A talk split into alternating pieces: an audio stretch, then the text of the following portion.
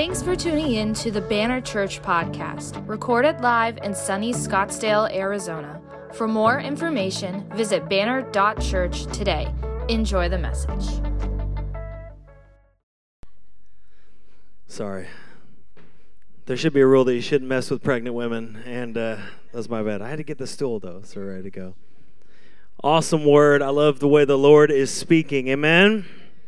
Man, I really hope that whether or not you showed up with an expectation of what God is going to do or not, that in this moment even you would sense that there is a great expectation of what the Lord is doing and is going to continue to do.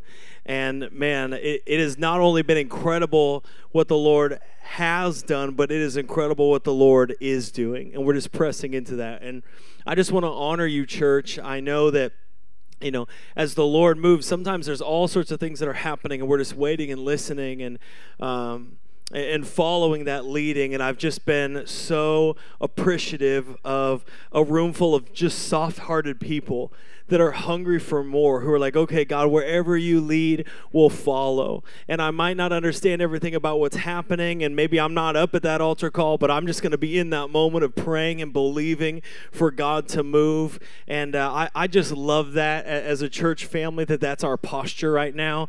And man, we're going to keep fighting for that, because I believe that God loves to move in a church like that. Amen? A church, amen? A church that comes hungry, that desires, that is just willing to flow and move, that doesn't box him in or tell him what he can and cannot do. So, in fact, let's just begin there this morning. If you would just bow your heads with me, and if maybe you're longing for an expectation or you're hungry this morning and you came ready to just encounter something new and to be renewed, then I want to pray just a really simple prayer together. And it just very clearly says, Jesus, here's my heart, do what you will. So just repeat after me this morning. It's just a moment of unity in the body of faith together. Pray, Jesus. Oh, man. Jesus. Oh, come on, one more time. Ready? Jesus. Come on, give me a minute. Here's my heart. Do what you will. Come on, one more time. Jesus. Here's my heart. Do what you will. Come on, if you're hungry for the Lord, say amen this morning. Amen. We're going to be pursuing God this morning with everything, with all of our attention and our focus. And then tonight we have what we call Presence Night. I don't know if you knew this, maybe you just showed up, but you showed up to a church that is passionate for the presence of God. That is what we are about. And so we believe as goes the prayer meeting, as goes the worship gathering, so goes the church. The church is not about just attendance. It's about engaging in what God has. So tonight, 5 o'clock, we're going to be praying. We're going to be believing together for some great things. But today, I want to talk about the third week now of our series, or fourth week, wherever we are. I don't know. Who knows? It's been a couple weeks. We haven't really preached any messages, so I'm a little lost. But I am the good shepherd. We're going to talk about I am the good shepherd today. And we're going to be in John chapter 10. So if you brought your Bibles, open up to John chapter 10. The words will also be up on the screen here in just a moment. Not yet. Thank you, incredible slides team. Thank you, great worship team. Can we just thank our teams this morning for doing such a good job leading us, preparing our hearts? Man, worship, I'm just ready for what God wants to say. But today we're going to be in John 10, and I want to give you some context here as we begin John chapter 10. So in John chapter 10, Jesus is participating in, and it is around the time of what's called the Festival of Dedication.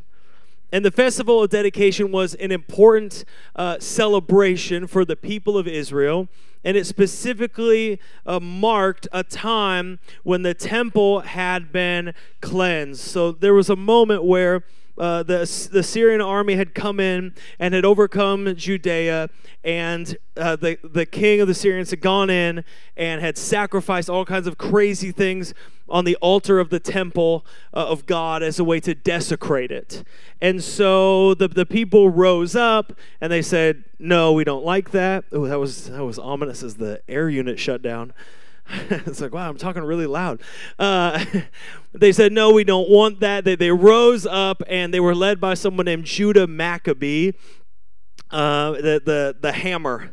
And he came in, the Hebrew hammer, he came in and he defeated the army at the time, and he came into the temple and he chased everyone out of the temple who was not doing what they should be doing in the temple, and then he purified the temple. If you know anything about, you know, kind of the Palm Sunday time, you're like, that sounds really familiar. Yes, this was the way in which they were excited about the coming of some form of messianic times. Like, in many ways, people thought he was the Messiah.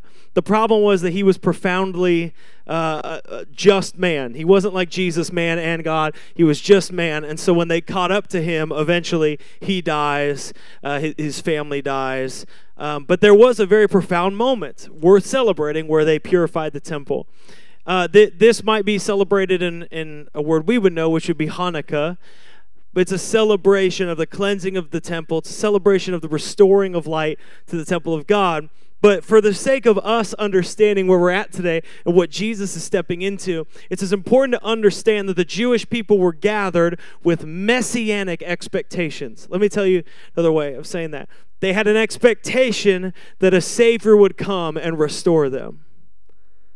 I don't know if anyone here is gathered with an expectation, but the Jews were gathered with a sense of expectation, and this is what Jesus is speaking into. So in John 10, Jesus is speaking into this messianic expectation as the one who is the Messiah, who came to fulfill and meet that expectation.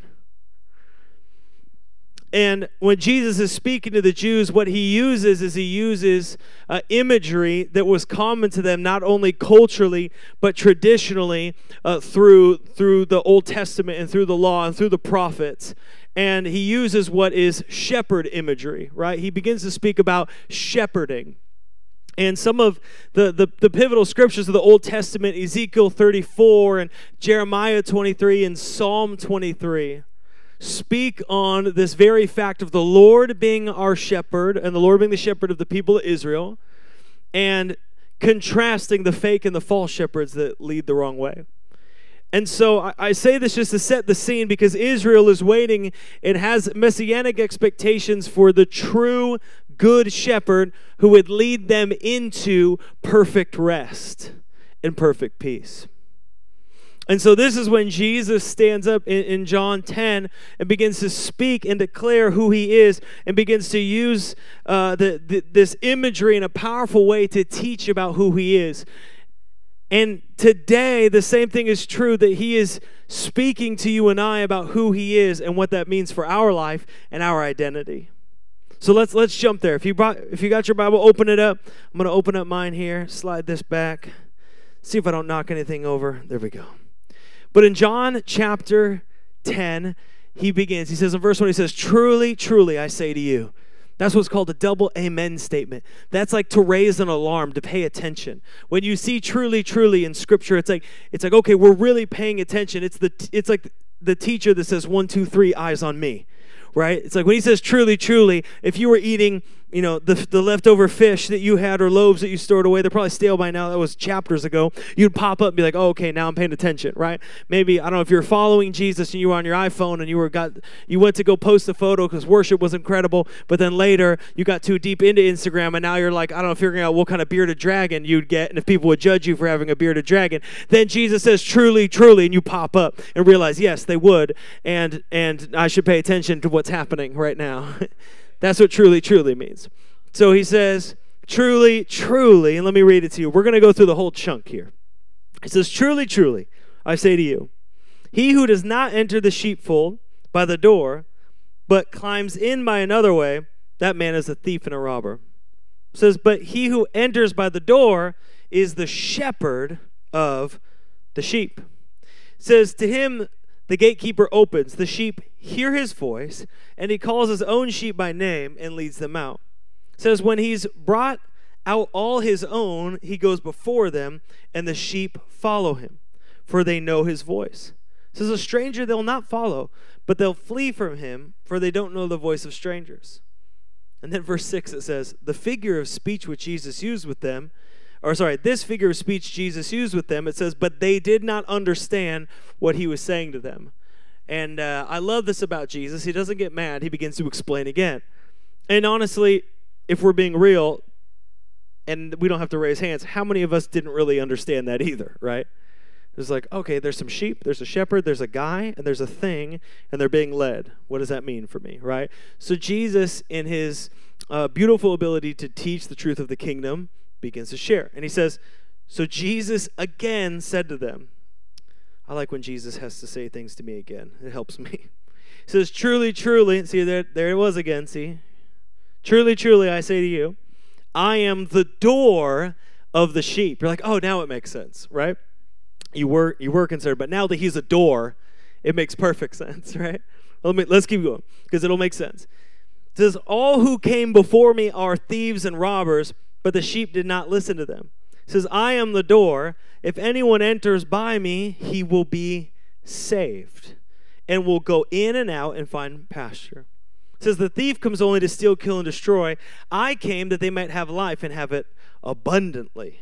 It says, I am the good shepherd. So there's two phrases, I am the door and I am the good shepherd. We're going to look at both of them today. I am the good shepherd. He says, the good shepherd lays down his life for the sheep.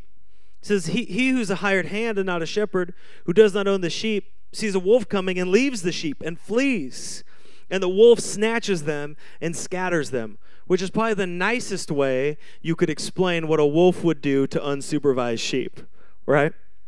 Some of you haven't seen the Discovery Channel, but let me tell you, snatches is the nicest way to say what would occur if a wolf found an unsupervised sheep, right? Scatters them. Yeah, not in one piece, right? And it says he flees because he's a hired hand and cares nothing for the sheep. But he says, here's the contrast. I am the good shepherd. I know my own, and my own know me. Just as the Father knows me and I know the Father, I lay down my life for the sheep. And I have other sheep that are not of this fold. I must bring them also, and they will listen to my voice. So there will be one flock, one shepherd.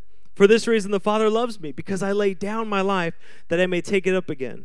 No one takes it from me, but I lay it down of my own accord. I have authority to lay it down, and I have authority to take it up again. This charge I've received from my Father. Whew, we made it. Everyone still with me? In fact, anybody on my staff, can you turn on the fans? I don't know, I'm so warm. Gillian turned this one up. Thank you so much for that. But it apparently decided it was done. Its movement was over. The breath of God, it was done apparently. But just more fans. There we go. Perfect. Amen. Okay. So John chapter 10 is a complex piece of scripture, right? John chapter 10 is what is known as a mashal. So there's a Hebrew term for a symbolic illustration that is actually kind of more than a parable, because this isn't really a parable, right? A parable is a little more linear, right? This happened, then these people came, and this happened. This is like a ton of stuff all happening at one time, right? Like just in this mashal, just in this moment, there's a sheep, there's a sheep pen, there's a gate or a door, there's a stranger, there's a thief, there's a hired hand, there's wolves, there's a good shepherd, and then there's flocks, right? So if you're reading this, you're like, what am I, right? Because there's like 10 different images. Maybe you're way more spiritual than me, so you're like, I know what I am at all times, and I know what all those things are.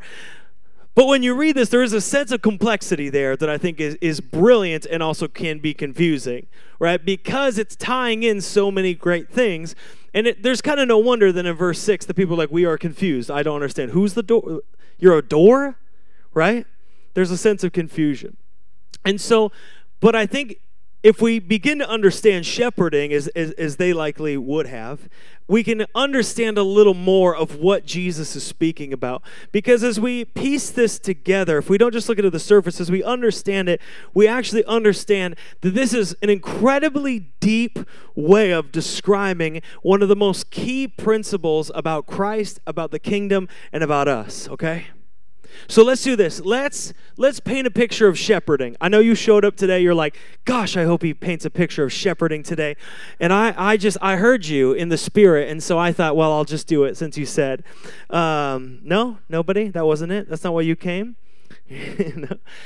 Let's paint a picture of shepherding. Can we? Can we do that? Yeah. So Western shepherding, you got the dogs, right? Trying to keep the sheep going one direction. Maybe the stick, you know, go. The shepherding that Jesus is speaking into is is a little different. It's a little more intimate. So you're not shipping them into a pen in a barn and then going inside the farmhouse, and then you have like a sheepdog that watches out for them. This kind of shepherding, like the shepherd is the sheepdog, right? So there's an intimacy. He knows the sheep know him, and there's a lot of following involved, right? Talks about leading and following. There's an intimacy. And so I want to just kind of paint a little picture, if we can, that picture yourself as a shepherd, and you've been in kind of in the cool valleys where the water is, but it's starting to get dark. And so the thing about cool valleys where the water is, that's also where the predators are, right? And so you take your sheep and you go to a safe place.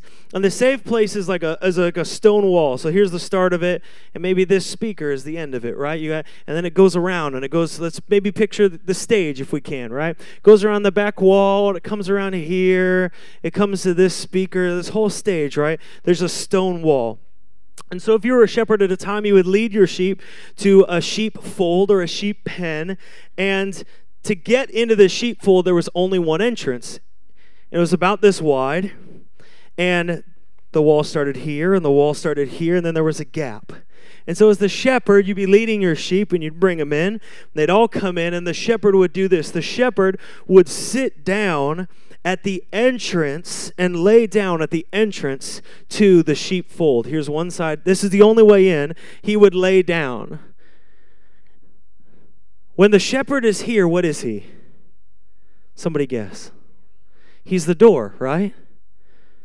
Because if you want to get out of the sheepfold, you have to go through him. But most importantly, if you want to get into the sheepfold, you have to go in him. To the point where they would literally lay down and sleep, if they did sleep in the way, so that the sheep wouldn't go over, and if anything would come against the sheep, it would have to go through the shepherd to get to the sheep. Are you with me? Are you picturing it here?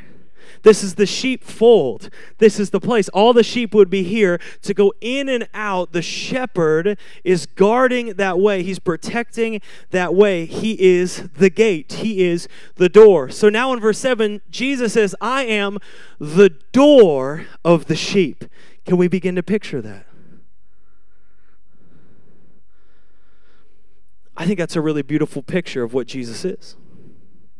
Because as the shepherd lays down, he secures a place for the sheep to lay down. There's an intimacy. He's also down here with the sheep. But he's guarding, he's protecting, he's resting in that place. So the sheep pen becomes a place of security and a place of salvation. Out here is a place of fear. Why? Because there's death out here. There's wolves and mountain lions and all kinds of things, right? And sheep, if you ever see them, they look really nervous all the time. Their eyes are they look stressed. Constantly. They either look like they have no idea what's happening, or they look stressed. It's just, that's their only two expressions that they operate in. Terrified or confused and terrified, right? And so in here is a place of protection. So when Jesus is speaking, what he's describing is a place of security, but most importantly, he's describing a place of salvation. Somebody say salvation. But it's not a place of salvation because it's a sheep pen. See, if there is no shepherd, that just becomes like a funnel of doom for sheep, right? Like if you're an animal and you're trying to get away from prey, the last thing you'd want to do is run through a small opening into an area. And the area would be it'd be a stone wall with vines across the top of it, right? So it'd be a stone wall all the way around. If you were a sheep running from a predator, you wouldn't be like, I'll go to the place where I can't run away. Right? What makes it secure is not just the structure, but the shepherd that makes it secure. And this is so important because he begins to contrast. Jesus contrasts. He says, the shepherd is the one who is in this gate, who is standing in that place, sitting in that place. And he says, the thief, on the other hand, comes and begins to peer over and tries to climb in another way and bypass the shepherd. Here's a good rule for your life. If it comes through the gate, it leads to abundant life. If it tries to bypass the gate, it leads to death. Good rule for life. If it comes through the way of Jesus Christ, if it is in alignment with him, if he says, yes, this is right and true, it comes by the way, then it is full of abundant life. He says, the thief comes to steal, kill, and destroy. I've come that you would have life and have it abundant. See, culture, it's so tricky. It's so tricky. Because what they try to make you think is with the shepherd there and you here that you're in a place, oh, they don't let you do what you want. You can't be what you want. I don't think the sheep feels that way at all. I think the sheep is like, finally, I get to rest. Finally, I get to lay down. Finally, I get to relax. Finally, I mean, I've been stressed all day out here. Like maybe even an eagle could pick me up. I don't know, right? Depending on the size of the eagle, right? Lord of the Rings size eagles, they're gone. One swipe, right? I don't know. But in here, I can rest. Why? Because of the shepherd. But church, we got to begin to understand that abundant life only comes through the gate of Jesus Christ. He says that you would have life and have it abundantly. That word abundantly means that which goes way beyond necessity. That God wants to give you life more than you could ever even need. He says, I've come that you would have life and have it abundantly. John 14, Jesus says, I'm the way, the truth, and the life. And we're going to talk about that another week. But this is so important. The only source of our refuge is Jesus Christ. Hear me, if it doesn't come through him, it doesn't lead to life. If we don't go through him, we won't find life. And if it tries to bypass him, it won't lead to life. Are you with me? I'm preaching to somebody. You're pushing back in your spirit, but I'm still preaching to you because I love you. Christ wants to set you free today. See, what happens is that the world tries to lean over like that thief, and they say, listen. You should come out, and you should come to this pen because it's a lot more free, right? It feels good. There's no pesky shepherd telling you, right? Because here's what happens is that the world says, oh, man, the shepherd there, that's not salvation. That's slavery. You need to come out here to this pen. Come over to this pen over here. See, doesn't have any shepherd. Doesn't have any shepherd blocking that for you. You can just come in and it feels good. And as long as it feels fluffy, then it must be good for you, right? If it feels good, then it must be good. The hard part is like we go into those places, and we're like, why are we so anxious? It's because even in our spirit, if we don't know it in our mind, something's missing. You might not know what that thing is because you've not met Jesus, but something in your soul is ringing like an alarm bell. And so you'll go looking other places, and you'll go into other sheep pens, and you'll put other things in the way to try to block that entrance. Like, what if I just put money? If I pile enough money here, then I'll be secure in the sheep pen. What if I just put drugs over here? If I just pile enough drugs over here, then I'll feel in my mind like things are okay. What if I just put a relationship there, right? I'll go in here, but I'm just going to put a relationship there because that's what's going to protect me. And then you're just mad at that relationship, and there's just conflict in that relationship. Here's the reality. If it doesn't come through the gate, it won't provide you abundant life. And it certainly will not secure you. Someone today, you've been on the hunt, and you just need to hear me say, you found it. You didn't realize it would be so easy to find, but you found it. You've been on the hunt. Like you went, man, you're on that like Aaron Rodgers like ayahuasca trip just trying to find God. And God is just here to say, listen, man, you found it. Stop making it about you. You found it. You found it. You're like, I don't know. I should make it more difficult. He says, no, come through the gate. Because this abundant life only comes through the gate. No shepherd, no security. Church, ask yourself this, all joking aside. Have I wandered into any empty pens that do not have the shepherd? Or have I allowed things to poke their head over the wall and climb into my life? The shepherd this morning, the good shepherd is saying, listen, I'm the door. Come in to a relationship with me. And listen, I will protect you. I will guard you. I'm the protection of your salvation. You can find peace in me, but you have to be secured by me. Have you ever been in a place? Come on, can we be honest even a little bit more this morning? Is that okay? Okay. Have you ever been in a place, some of you, like you're a believer, you know this, you know that he's there, but you go out and you say, you know what, I kind of like this, how this feels a little better, this feels a little bit more me, like I'm going to pretend to be my own shepherd and kind of be in that space. And then all of a sudden we begin to feel anxious and overcome and surrounded because we begin to see the things that have come against us. We start to say, God, like where are you? God, I'm so overwhelmed. God, I'm so anxious. God, I'm so worried. God, where are you? And he's like, I'm right here. Come in to the gate. And you're like, no, but I like it over here. But I want you to come over here. And I want you to be the shepherd here. And he says, yeah, but that's not of me. That's not from me. You need to come in to the place I have for you, the relationship I have for you, the truth I have for you that I've expressed in your word. Are you with me? Christ says, let me secure you. Let me be your salvation. Let me be your peace. He said, I didn't create you to live with anxiety. I didn't create a generation to be submitted to anxiety. I didn't build this generation of people. I didn't call this movement of the church to be fully moving in all authority from heaven above except when it pertains to anxiety. I didn't create you for that. I didn't create you to live that way. So I created you to be free. It says, come in. Come into that freedom. Come into that peace. And so verse 11, he makes a promise to us. He says, I am the good shepherd. Somebody say, good shepherd.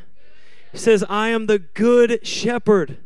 But he doesn't mean good like neat, right? It means it in self-giving, he lays down his life for the sheep, he said. Verse 3 tells us the sheep hear his voice. He calls them. He leads them out. Here's what I love about this example of shepherding, because in our context, in the Western context, we have different gates and dogs and different things, So I'm not talking about like shepherding in Ireland or Wisconsin. I'm talking about in Judea, right?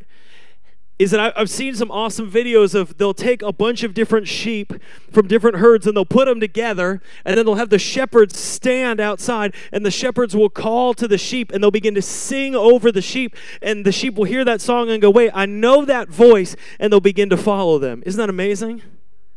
Why? Not because he's back there beating them.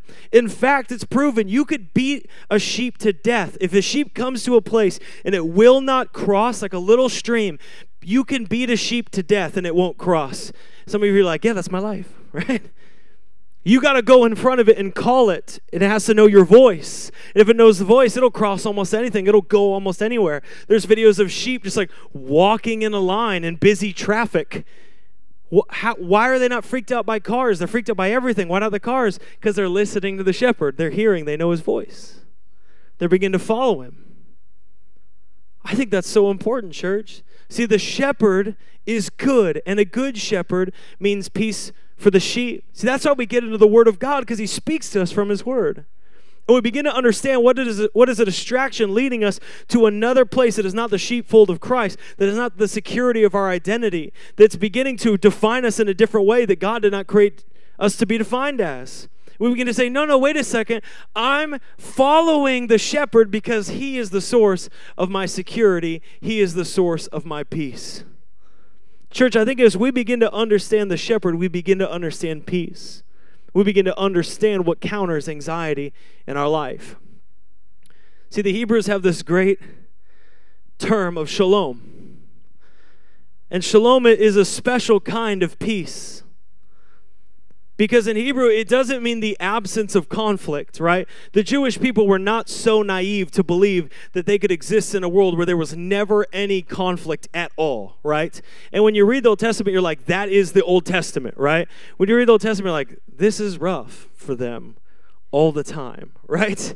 And like 90% of the prophecies are like, here's all the bad stuff that's going to happen because you're not walking in alignment. And if you were Israel, you'd be like, this is not encouraging at all, right? It's like, and Babylon's going to come, and they're going to tear down your walls, and they're going to take your women, and they're going to, it's like, oh, no, right? So, but they did have an understanding and a longing for greater peace. So what's that peace? That peace is shalom. It's not the absence of conflict. It's peace amidst conflict. See, this is the role that the Messiah was coming to fulfill. Do we know who the Messiah is? It's Jesus Christ. And the Messiah was coming to fulfill a role, which is to be the source of peace in unpeaceful times.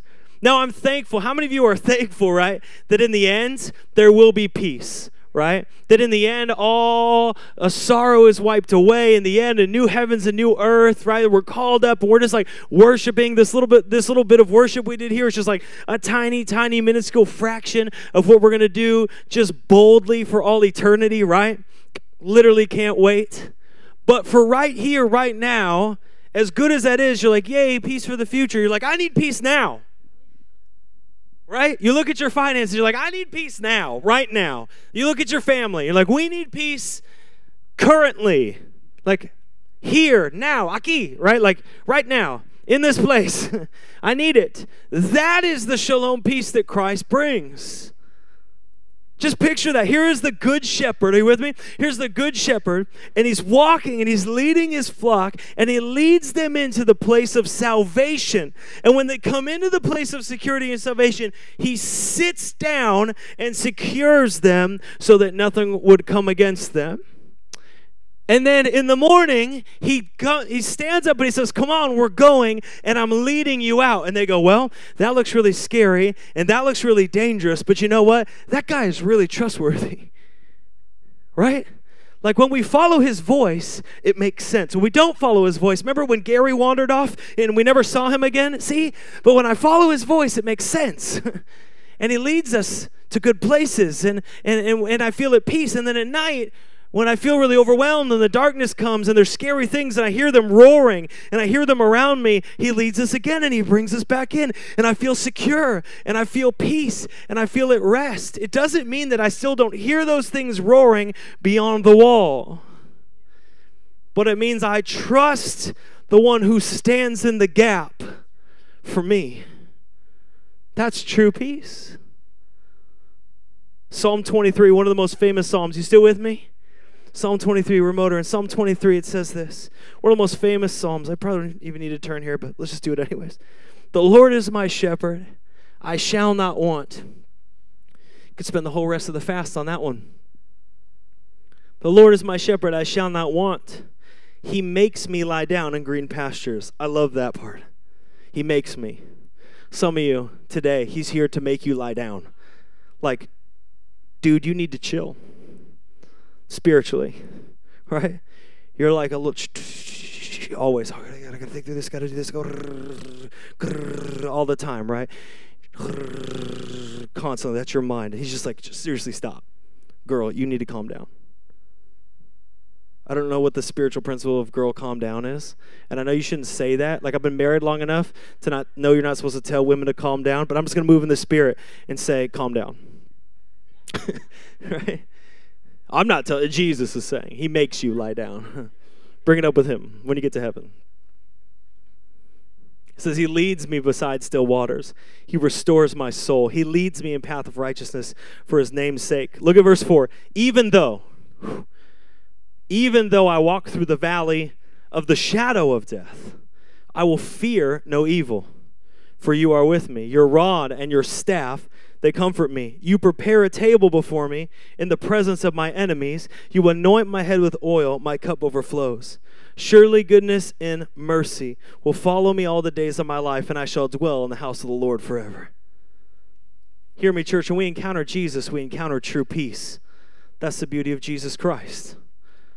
Let me say that again. When we encounter Jesus, we encounter true peace. Shalom, embodied in Jesus Christ. See, what he's not saying is that you will not face valleys of the shadow of death. Are you with me? See, modern Christians, especially in the West, I think we have this so messed up because we've had a level of comfort allowed nationally, and it's kind of bled into other things. So even though we've suffered in other ways, we felt guilty saying how we actually feel, because then we feel like maybe we don't have enough faith or something. But there's a sense where we need to understand that Jesus is not saying we will not face trials of every kind. In fact, his word says you will face trials of every kind. He says you will face tribulation, but take heart, I've overcome the world. Are you with me?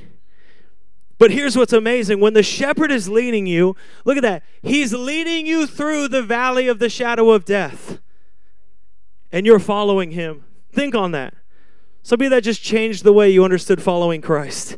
Because you thought it meant following him to a place devoid of difficulty and devoid of any danger around you. But if I'm reading the Word of God right, he's leading us into the valley of the shadow of death. But here's what makes it powerful. It's not the valley of death. It's the valley of shadow of death. It's the valley of the shadow of death. Why is it a shadow of death? Because Jesus already defeated death. So it can try to show things and make a big shadow, a big scary shadow, to put fear in your life and your heart, but it's not greater than the God who's overcome death. See, that's following Christ. It says, did you notice the second part? It says, you prepare a table for me in the presence of my enemies, which is like my favorite scripture, because there's no bigger flex than eating dinner surrounded by people who hate you. That is awesome, right? Think about that. How many of you would feel comfortable? Maybe you don't have as many enemies as I do, but I would not feel comfortable sitting at a table and eating, like, okay, I'm here, I'm sitting at this table eating, just like surrounded by enemies. That would not be a place where I'd be like, oh, yes, peace. Right? It's like, where would you like to go on a date this week, Katie? It's like, well, I have heard that recently the mission is full of our enemies, but they have prepared a table right in the middle of it for us, and I think that will be a restful evening. You'd be like, no, I can't deal with that, right? But why does that make sense spiritually? You prepared a table for me in the presence of my enemies. Because it means even though I'm surrounded by things that would come against me, which God promises will happen, especially if we pursue a life with Him, I'm still at peace, and you're still providing, even though I see the things that are dangerous of the world. See, if you wait to never see, ever see difficulty, danger, trials, and tribulations, you will constantly be disappointed, you will constantly be discouraged, and you will constantly miss the provision that God has set out for you amidst it.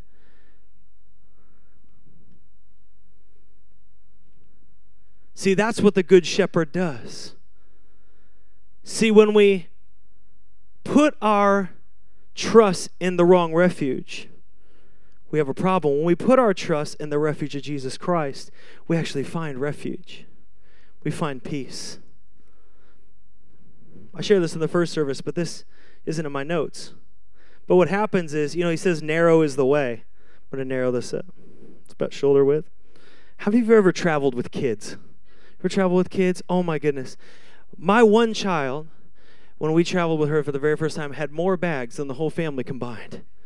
I don't understand. See, now we're on our third kid. I'm like, I don't know, pack him some socks.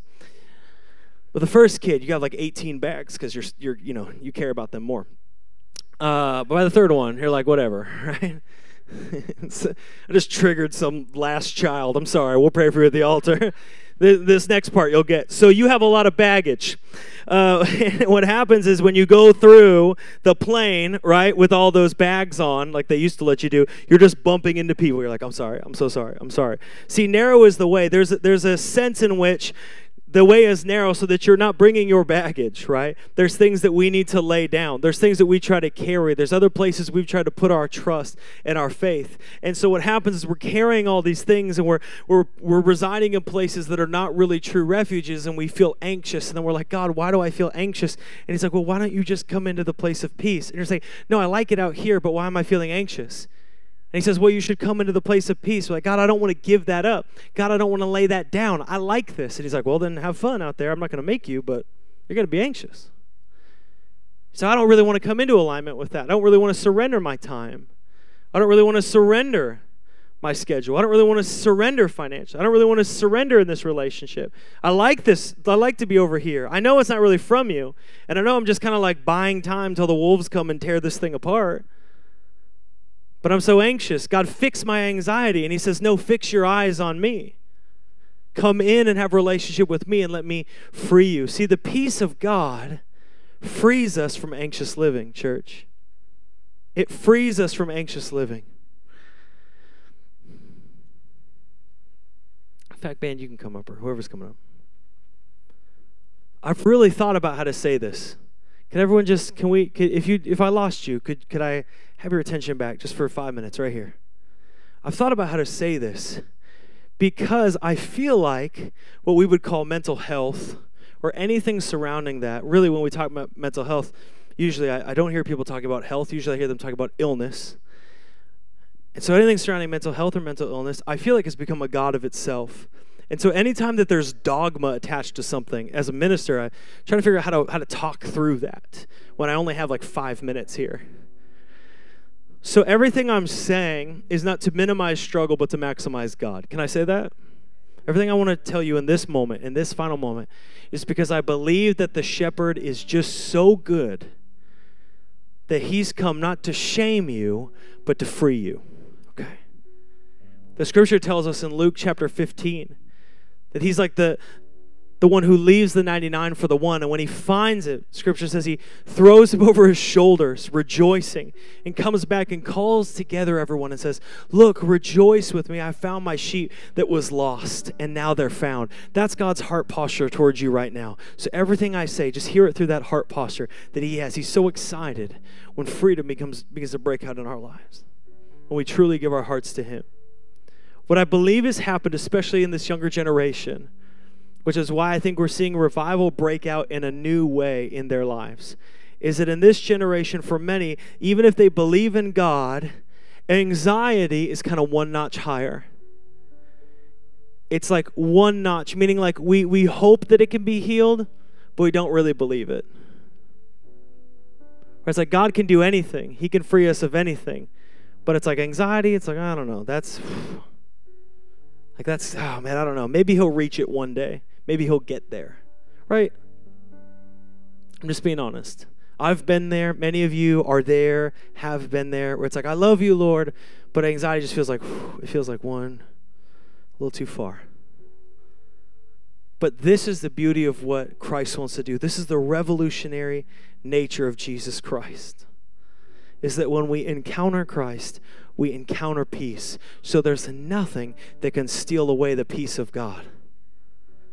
It says the shepherd knows us by name and calls us out by voice, that we would live abundantly through him. Church, listen, we do not have to be slaves to anxiety any longer. The freedom of the Lord is here. Someone just needs to hear me say, by the power of the Holy Spirit, you are not a slave to anxiety. The freedom of the Lord is here. The freedom of the Lord is here. If he created the world, if he redeemed the world, if he died for your sins, and he rose again, and he's going to come back and judge the earth, and he's going to restore everything, did you know what he can also do? He can also free your mind. He can also release your mind from the things that pain it, from the things that distract it. See, church, this is revival in the heart of every believer. See, the shepherd knows us by name, and that we would know his voice, and that we would live abundantly through him, that we would be so pursuant and so steadfast for him that nothing could scale the fence and steal our hearts away. And whether we come in and he encamps around us, or whether he calls us out, we enter into a place of and a lifestyle of security. That we would go wherever he calls, that we would leave behind all the anxiety and the fear of our dead lives, and we would walk fully in the freedom of Christ. And if we find ourselves out here beginning to feel anxious, we would just come in and press into that relationship with God. We'd begin to fall on our knees and say, God, less of me, more of you. I leave it all behind because I want to come into the sheepfold. I just want to come back in. I've been out here. I've been going by my own strength. I've been going by my own might. But you know what? I don't like that. I'm coming back in. See, shame right now wants to keep you from stepping in to what God has for you. But the Word of God says those who look to him are radiant. It says their faces are never covered with shame. Right now, what the enemy wants you to do is he wants you to avoid pressing in for the fear of being ashamed. But there's no freedom there.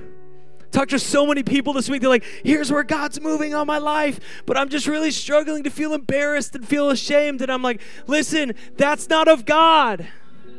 He came to free you. He came to release you. That's not of him. My prayer is, Jesus, liberate our souls from the chains of shame, from these constant dragging back to the old ways of anxiety. God, that we'd walk in freedom. See, there's something that's happening even right now in your heart. Can I just speak to your heart today? There's something that's happening even right now in your heart where God is beginning to press upon you that it's time to lay those things down, and it's time to come in with him. But what happens, and I know it happens, I hear the clank of the water bottles and the movement of the feet and all those kind of things towards the end, is when there begins to be a pressing, sometimes we go like, ooh, I don't like that. I don't like that. I don't like that pressing. And so what do? Instead of pressing in, we step out. Can I just encourage you, God wants to bring freedom in your life. Press in as he presses you, as he's moving, as he's convicting, as he's stirring. Because his way brings freedom. This is so random. I think I see Braxton here. Can I ask you to share a testimony? Can you share a testimony? Would you come up here? Can we welcome Braxton this morning? Looking at the clock, we're doing okay. That red thing says 0, but the other one looks green, so we're fine. Some good preaching, Josh. Okay, I'm trying to figure out where God wants me to start with this. So, Katie, thank you for that prayer this morning about you know, God gives us authority and equips us when we don't feel like we have the authority. And I didn't want to come up here and speak. And Barry's message last week was that final little piece of confidence that I needed. And now I feel good about being up here and that God really wants me to share this. And we've been praying for physical healing a lot. We've been praying a lot for physical healing over the past couple weeks. And I have suffered from depression almost my entire life since I was about in middle school.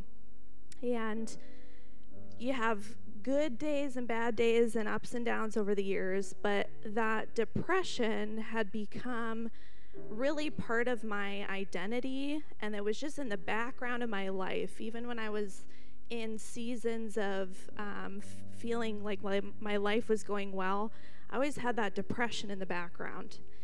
And about 3 months ago, I was just in the pit, in a really, really dark place, and it was weighing so heavy on me that I was literally waking up every single morning for about 3 weeks.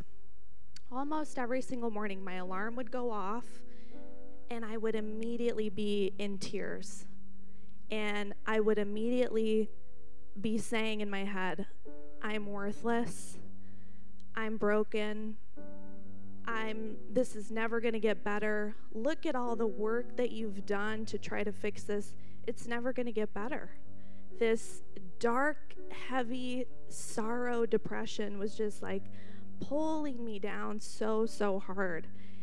And I had gotten to the place where I was just fully resigned to it. And I wrote in my journal and I said, I just am resigned to the idea that this is not going to get better, and I'm ready to die.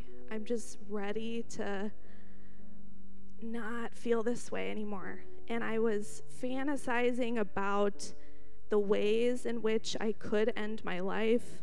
I was making plans, who was going to watch my dog, when could I do it? And I know that that's a really heavy thing to hear on a Sunday morning, but it's important to hear because the enemy works in really dark, heavy ways. And I was in this group setting. I hadn't shared this with anybody. I was in this group setting, and I kind of gave the PG version, and I was like, yeah, I've been having some negative thoughts lately. And a woman in this group that I was sharing with was like, well, what do you think? Where do you think that's coming from? Like, you know, you've been to therapy before. Maybe you should talk to your therapist or do some inner child healing work. And it was the first time that it clicked with me, and I realized it was the Holy Spirit allowing me to see it for what it was and say it out loud for the first time. And I said, no, it's not inner child anything. It's Satan is attacking me. The devil is whispering lies in my ear and making me believe that it's my own voice, and it's the work of the devil. And that saying that out loud and dragging the devil into the light, and praying that night and praying the blood of Jesus would just cover me and release me from this attack that I was under. You guys, the next morning was the first time in months that I was not in tears. I had complete peace. Complete peace. It was like a switch flipped, and that is a miracle in and of itself. For God to heal me overnight from a depressive episode is one thing, but when I tell you that my heart has been fully restored and I have a true peace that I have never experienced in my entire life, Barry, you might as well have cut the tip of my finger off and I watched it grow back. That is how I have been restored.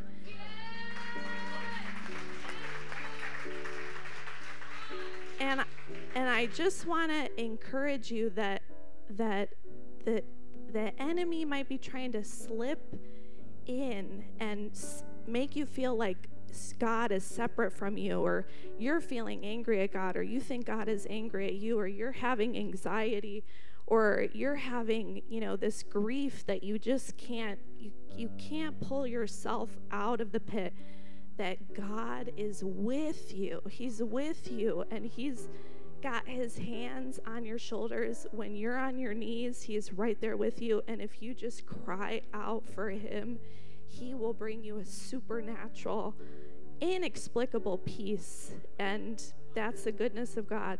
So...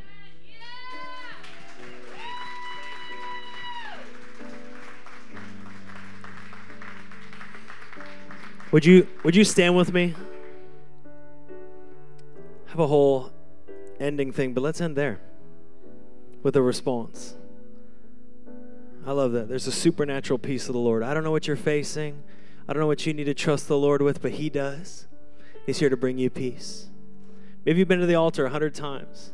I just love that. I love that in Braxton. It's like, man, I feel like I had done some work, and I feel like I was overcome, and that was almost discouraging, and it kept from pressing in.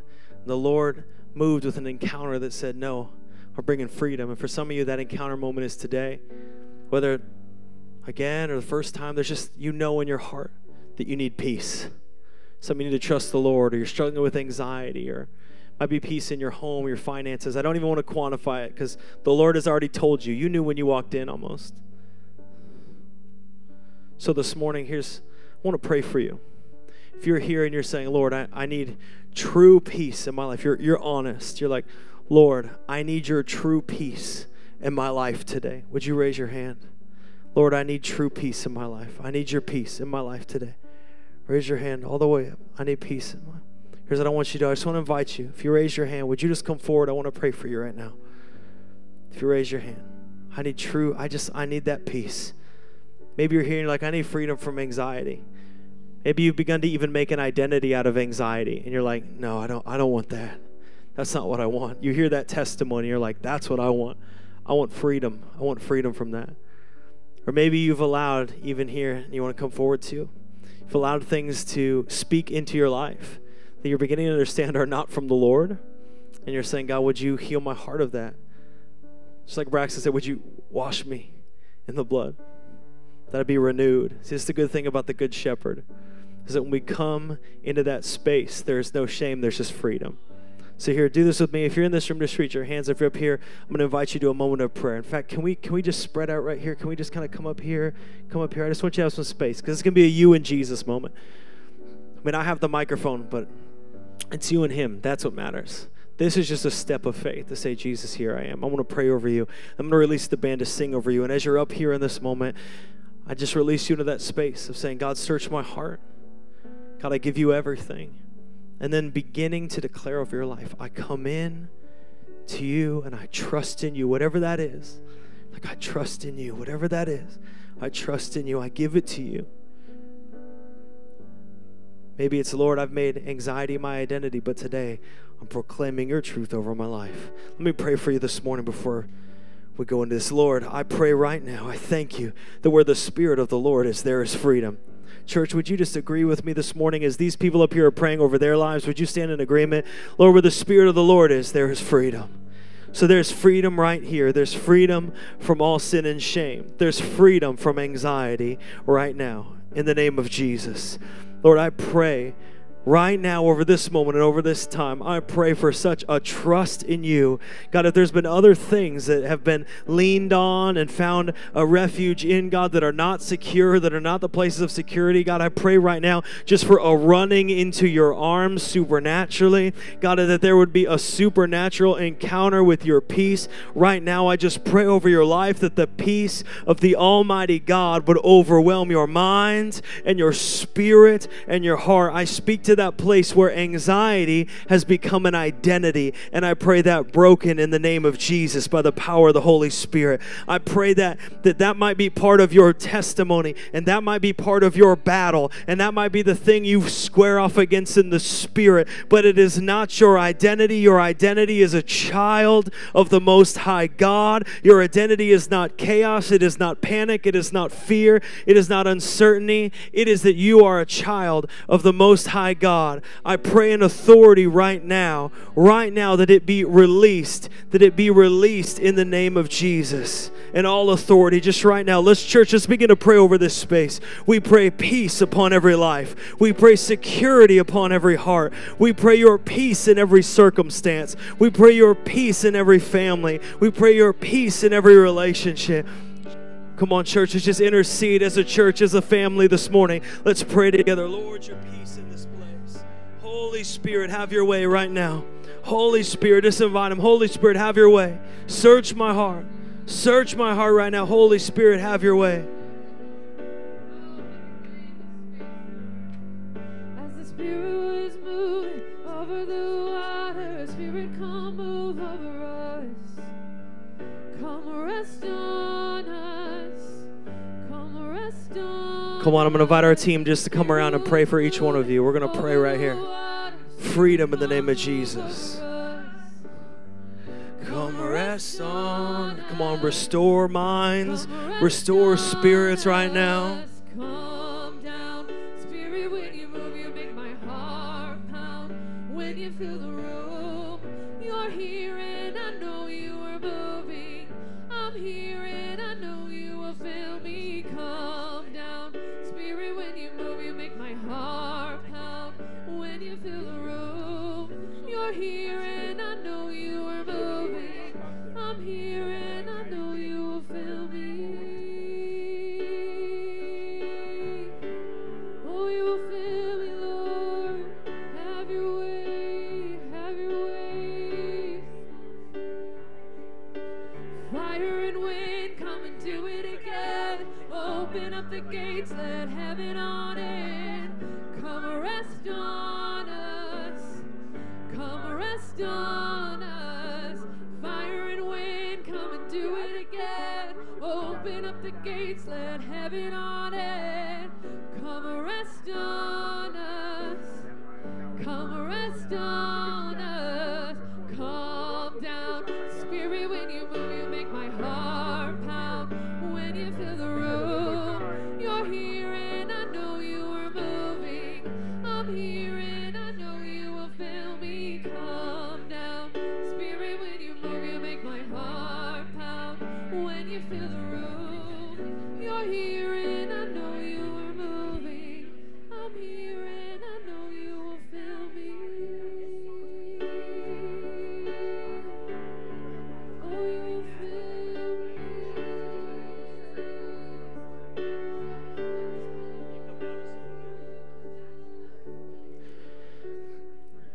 As the team is playing here, it's definitely just that thought together that I think there's an important transition moment as believers. In fact, even if you're praying, just stop. If you're on my staff, Katie, everyone, I think there's just a sense right now of not only recognizing anxiety, but choosing and declaring and stepping into peace as our identity in our life.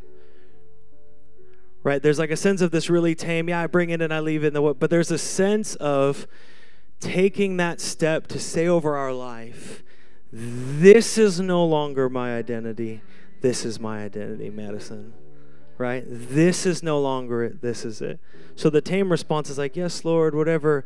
And I love that, but I think there's one step further. And maybe you're here in anxiety and you're not up here. Big minister, dude, I'm sorry to pause that. I love what God was doing, but I just feel like there's like a pause that needs to happen.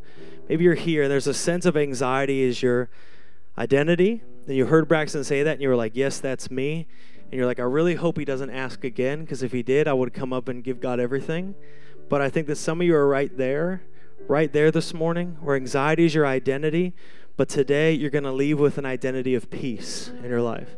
So if that's you, you're like, anxiety is my identity, and I want to choose to leave with an identity of peace. Is that anyone here today? Anxiety is my identity. Just raise your hand. That is my identity, but I want to leave with an identity of peace.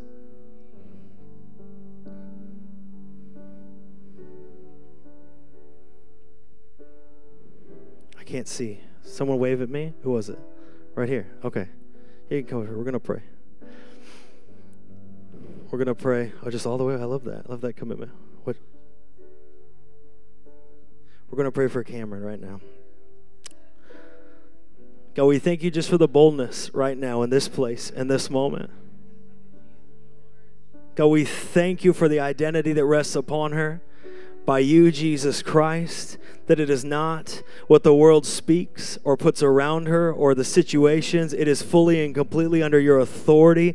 And so I declare over her life, and I stand in agreement with her own confession, that she is not identified by anxiety or fear. She is not identified by trauma or pain. She is identified that, though, God, those are part of a testimony you're weaving to tell the story of your grace and peace through her life and the deliverance, God, but that her identity is as a daughter of the Most High God under the authority of Jesus Christ, and that she is filled with the peace of the Holy Spirit. So we pray and we stand in agreement that the old is gone and the new has come. We declare when she rises in the morning, she would rise into peace. When she goes to sleep at night, she would go to sleep in peace. God, that every tension would be released, every fear would be released, and we declare peace in the name of Jesus Christ. In fact, we break the lies of the enemy right now in the name of Jesus. We break the lies of the enemy that would speak, God, to this young woman, to her generation about who they're supposed to be, and we declare an authority of the Most High God in the name of Jesus. Amen. Amen.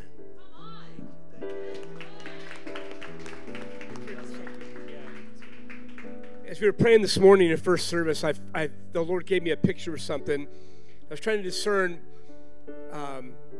if and when I would release that thought. And as I was praying just a moment ago, I felt like the Lord gave me a little bit more clarity on it. And I feel like there's someone here tonight, you're struggling with this transition into peace. You really desire it. But I feel like the Lord gave me something very specific I want to release to you, and that's this, is that there's someone here, maybe more than one, but you're having what I would call night terrors. You're having dreams that are like nightmares. You're having these night terrors. It disrupts your peace. It speaks to your soul. It gives you a sense of anxiety, and you struggle with, is this ever going to stop? And it's really a battle for you. And I think the Lord would say to you this morning, if you will step out in faith, maybe you're already up here, but step out in faith, and activate your belief that God wants to bring you into a place of healing. You're going to leave today. You're going to go home. You're going to have peace. You're going to come back at 5 and worship with us. And you're going to go home tonight, and you're going to sleep like you've never slept before. The night terrors will end. But this is the Lord calling you out, so to speak, because I'm very specific on it being night terrors. So is there anyone here? We're family, right? If there's anybody here that's having night terrors, you're having these dreams, you are. Okay, come on up here. Anyone else? Okay. Come on, Patrick. All right. Yeah, stay around there. That's fine. Yeah, just in the front. Let's keep going. Anyone else? That's two. Anybody else having night terrors? Delaney? Okay, sweetie. All right. We got three. Do you see how the evil one wants to disrupt a person's life? See, if you believe in Jesus, you have to believe there's an evil one that wants to keep you from walking in your purpose and your destiny. If he keep you from sleeping, he can keep you fearful, he can keep you with lack of peace like we've been talking about, then he's won something, because you'll never step into your full purpose as long as you're afraid of walking into the light, right? So come on, stretch your hands out.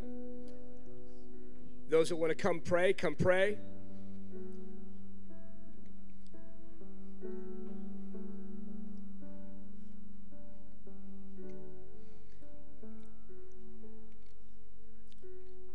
In the name of Jesus Christ, the name above all names, there is no other name above Jesus Christ.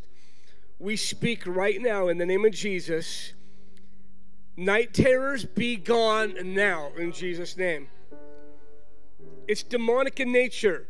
So we speak to the demonic realm. We say, in Jesus' name, whatever demonic entity or influence is in that home, we say right now, in Jesus' name, be gone.